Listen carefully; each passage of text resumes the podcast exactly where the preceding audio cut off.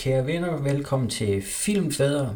Det er jo et øh, lille særafsnit, som er forårsaget af den beklagelige grund, at vi jo her forleden mistede Sean Connery.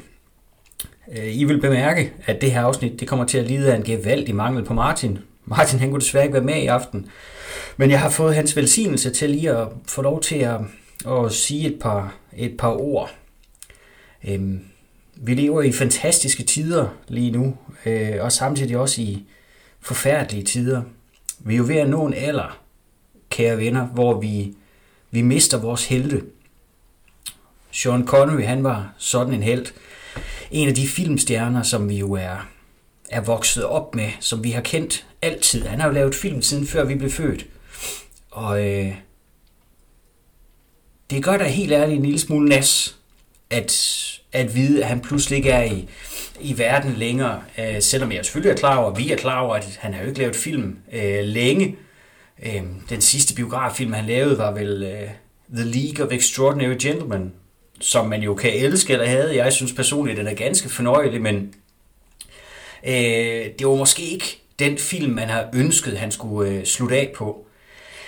Det Martin og jeg, vi så havde tænkt, vi kunne gøre øh, her i aften, det var, at vi kunne måske prøve at, at, at fremhæve et par film, udover hans fantastiske øh, Bond-film naturligvis, men prøv at se, om vi kunne fremhæve et par film, som også viste en, en lidt anden side af Sean Connery, og så måske øh, nogle film, der er, er lidt glemte i hans øh, filmografi. Jeg kunne godt tænke mig at starte efter hans turnus som Bond.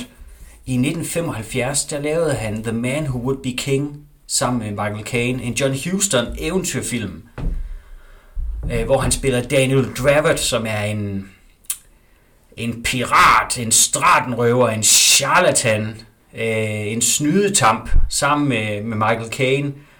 Øh, konstant på jagt efter den helt store skat. Øh, fremragende film, også øh, med Christopher Plummer. Hvis ikke du har set den, tag og giv den et, øh, et kig. Den er rigtig, rigtig, rigtig fed.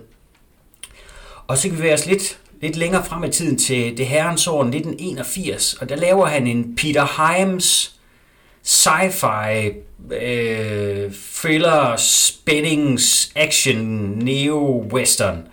Øh, han laver Outland, som er, er ret cool. Jeg mener, den hedder Rumstation Jupiter på dansk. Men hvor han spiller en, øh, en panser på den her rumstation.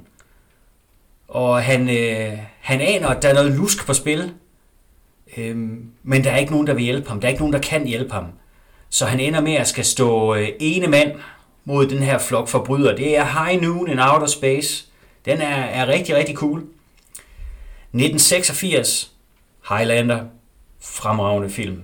Øh, en film, der helt bestemt ikke ville have været det samme uden en, øh, en Sean Connery. En film, der måske heller ikke havde fået den øh, anerkendelse, øh, som den har fået, hvis ikke at den har været, øh, hvis ikke den har haft Sean Connery som ankeret, som den helt store filmstjerne, øh, i forhold til en, en Clancy Brown og en, øh, og en Christopher Lambert selvfølgelig. Det er hans navn, det undslap mig lige. Øh, men han gør det bare pissegodt, øh, super charmerende i den film. Øh, sådan en, en rigtig verdensmand. Øh, 1987, De uovervindelige. Ikke øh, just en, øh, en, en glemt film, men måske en film, der ikke bliver talt om så meget længere. Hvor han spiller Jim Malone. Øh, Panseren, der skal lære Elliot Ness op. Øh, mega, mega cool film. Brian De Palma. Øh, og han gør det jo skide godt, og det var jo film, han vandt en, en Oscar for. Så går vi et par år frem i tiden, så er vi i 1989. Og det er jo måske hans allermest fornøjelige rolle, da han spiller Henry Jones Senior, faren til vores allesammens Indiana Jones. Uh, man kan sige, at det er noget lidt pussy ved, at han, jo egentlig kun er, han var jo kun 12 år ældre end uh, Harrison Ford, men han fungerede bare, og deres pingpong er fremragende, og han er måske grunden til, uh, i hvert fald en af de helt store grunde til, at jamen, Indiana Jones 3 er jo måske den mest ja, jeg ser lige ud fornøjelige øh, af de tre rigtige Indiana Jones film. Vi anerkender stadigvæk ikke øh, den fjerde. Øh, 1990, Jagten brød oktober, skide god spændingsfilm.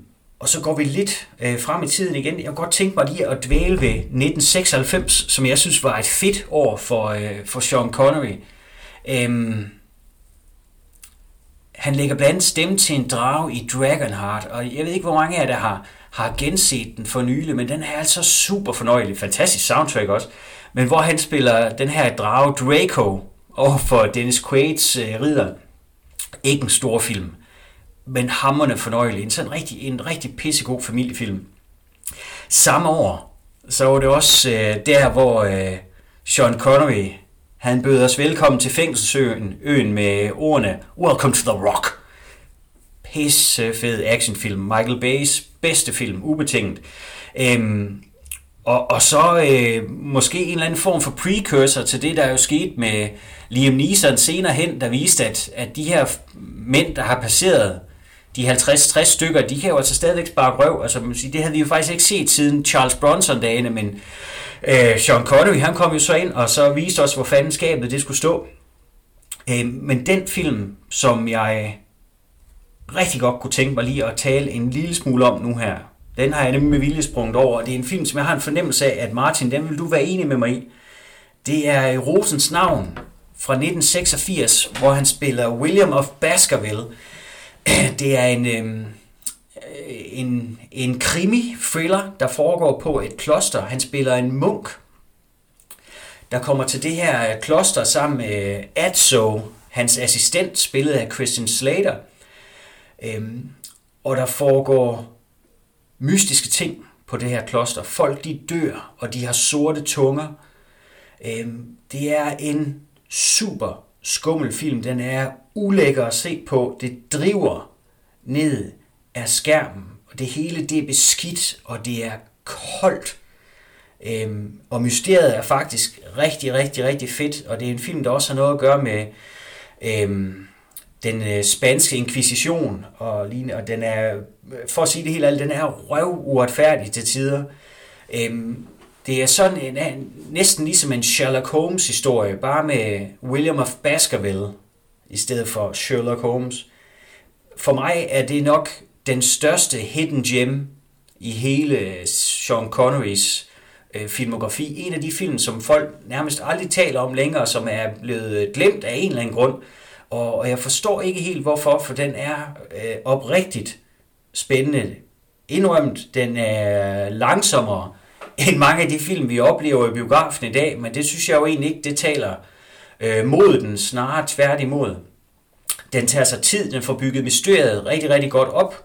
Det er en film, jeg synes øh, på alle måder, der er værd at se, så hvis du ikke har set øh, i Rosens navn, øh, eller det måske er enormt længe siden, giv den et, øh, giv den et forsøg. Køb den på et fysisk medie og tag og kig den. Øh, for den er altså øh, din tid værd. Rigtig, rigtig cool film. Ron Perlman har en fantastisk birolle deri, som Salvatore, som er sådan en, som er en øh, øh pukkelrykket øh, cigøjner-type, der også bor på klosteret. Øh, og læg også mærke til F. Murray Abraham øh, i en rigtig, rigtig modbydelig øh, rolle. Og så også øh, den fantastiske skuespiller, som vi også mistede for nylig, Michael Lonsdale, øh, Hugo Drax fra, øh, hvad hedder det, Moonraker, han er også øh, øh med i en birolle. Men øh, egentlig bare her fra Filmfædre skal der lyde et øh, kæmpestort for helvede, hvor kommer vi til at savne Sean Connery. Du har gjort en, en forskel på vores øh, filmkiggeri og på vores øh, filmentusiasme, en positiv forskel, og vi kommer til at sounde af, af, af helvede til. Øhm, tak fordi I gad at lytte med. Øh, tak fordi I gider at lytte med til daglig. Måske. Hej.